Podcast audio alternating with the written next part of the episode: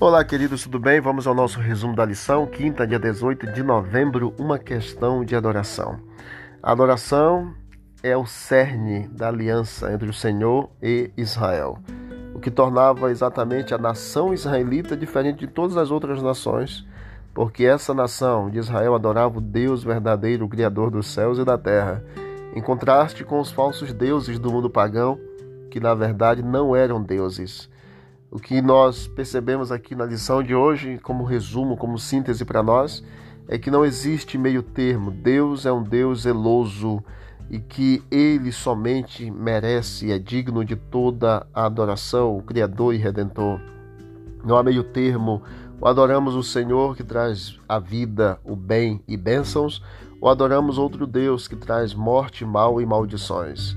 Em Deuteronômio nós percebemos que não há outros deuses para serem adorados. O povo pagão adorava os astros, os luminares, adorava o sol, adorava a lua, adorava as estrelas.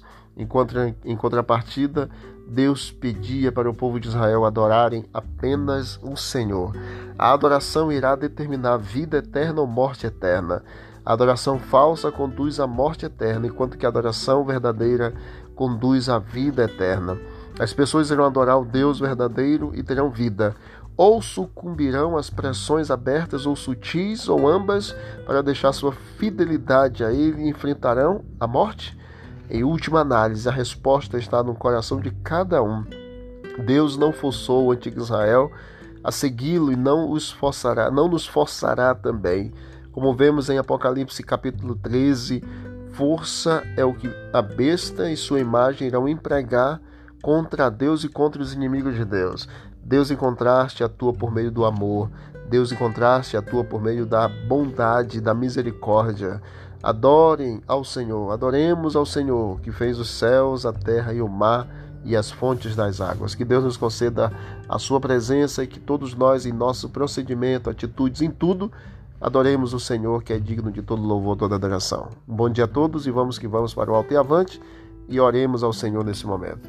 Querido Deus, obrigado, Pai, porque Tu és o único que merece toda a adoração e louvor. Que todos nós possamos prestar cultos ao Senhor. Não existe meio termo, que adoremos a Ti, que traz bênção, que traz bem e que traz a vida.